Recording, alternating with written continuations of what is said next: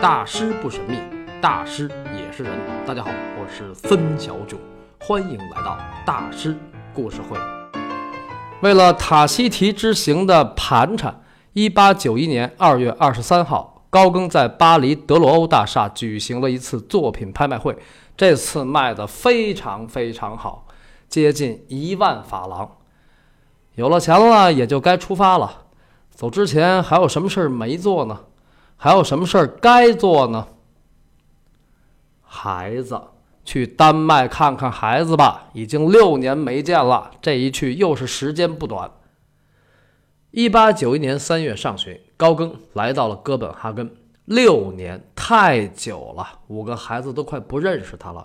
老大埃米尔已经十七岁，又高又帅；老二女儿阿林已经十四岁，邻家有女初长成。所以高更跟他们俩交流就多一点，其他三个还是小，确实对高更都没什么印象。所有的孩子里，高更最喜欢女儿阿林，因为无论是长相和气质，阿林都和他最像，内心情感强烈，但外表却羞涩内向。女孩随爹嘛。大家可能会想，高更还外表羞涩内向，他不是挺能聊的吗？还羞涩？谁说能聊的人就不羞涩呢？能聊属于能力范畴，不属于性格范畴。艺术家在本质上都是羞涩内向的，不然就没有那份敏感细腻。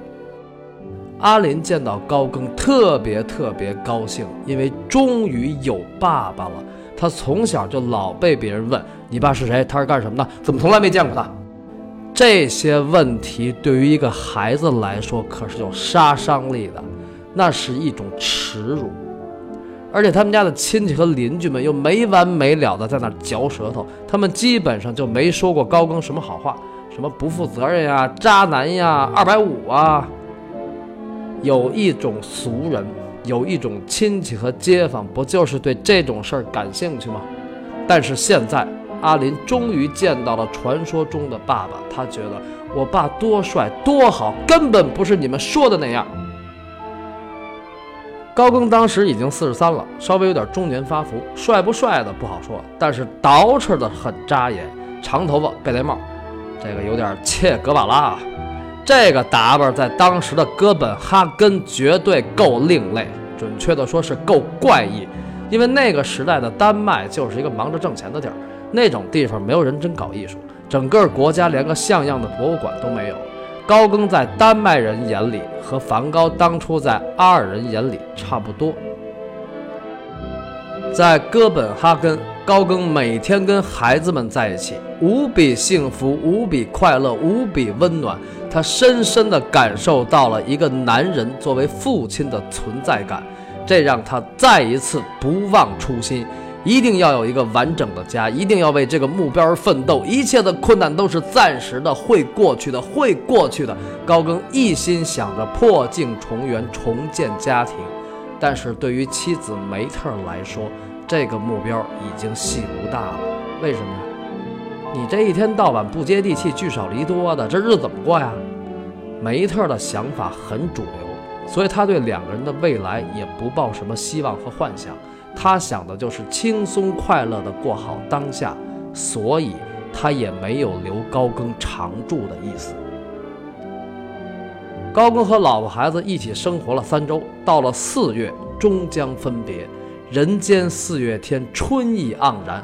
高更和埃米尔、阿林坐着敞篷马车驶过哥本哈根的街头，在儿女的一片欢声笑语中，高更无限伤感，恍如隔世。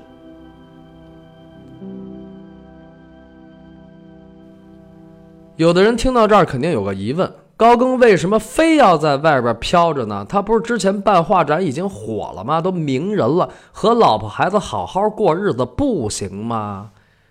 这个原因主要是两个方面，主观的说是性格所致。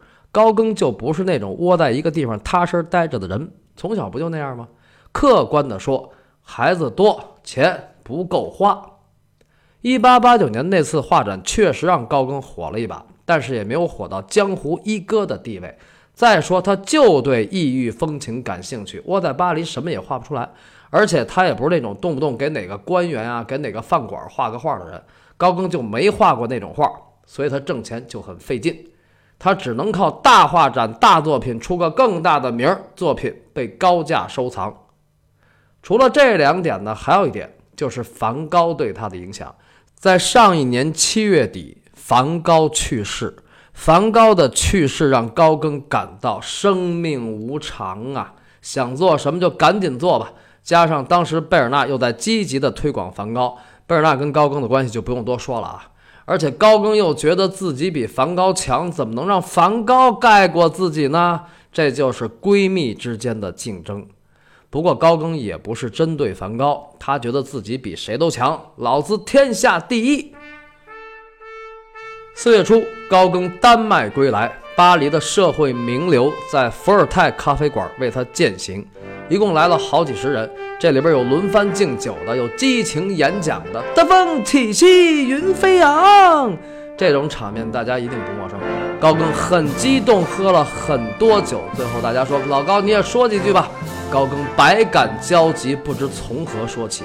别看他在阿旺乔和勒普尔迪的文青堆里老做主持人，但是那天他欲言又止，几度哽咽，再加上又喝大了，坑坑巴巴说了一通，最后用很小的声音说，谢谢谢谢大家，谢谢。一八九一年四月四号，高更登上了马赛号游轮，驶向他心中的天堂塔希提。在船上最初的几天，高更的心情很不好，为什么呢？因为亏心事儿呗。他想起小情人朱丽叶，无限内疚。大师还能这样呢？不就好了三个多月吗？不至于吧？至于，而且是必须的，因为朱丽叶怀孕了。告别分手的那天，高更对朱丽叶说：“如果是个女孩，就叫玛丽吧。”玛丽也是高更母亲的名字，高更母亲的全名叫阿丽娜·玛丽·萨扎尔，或者阿琳·玛丽·萨扎尔。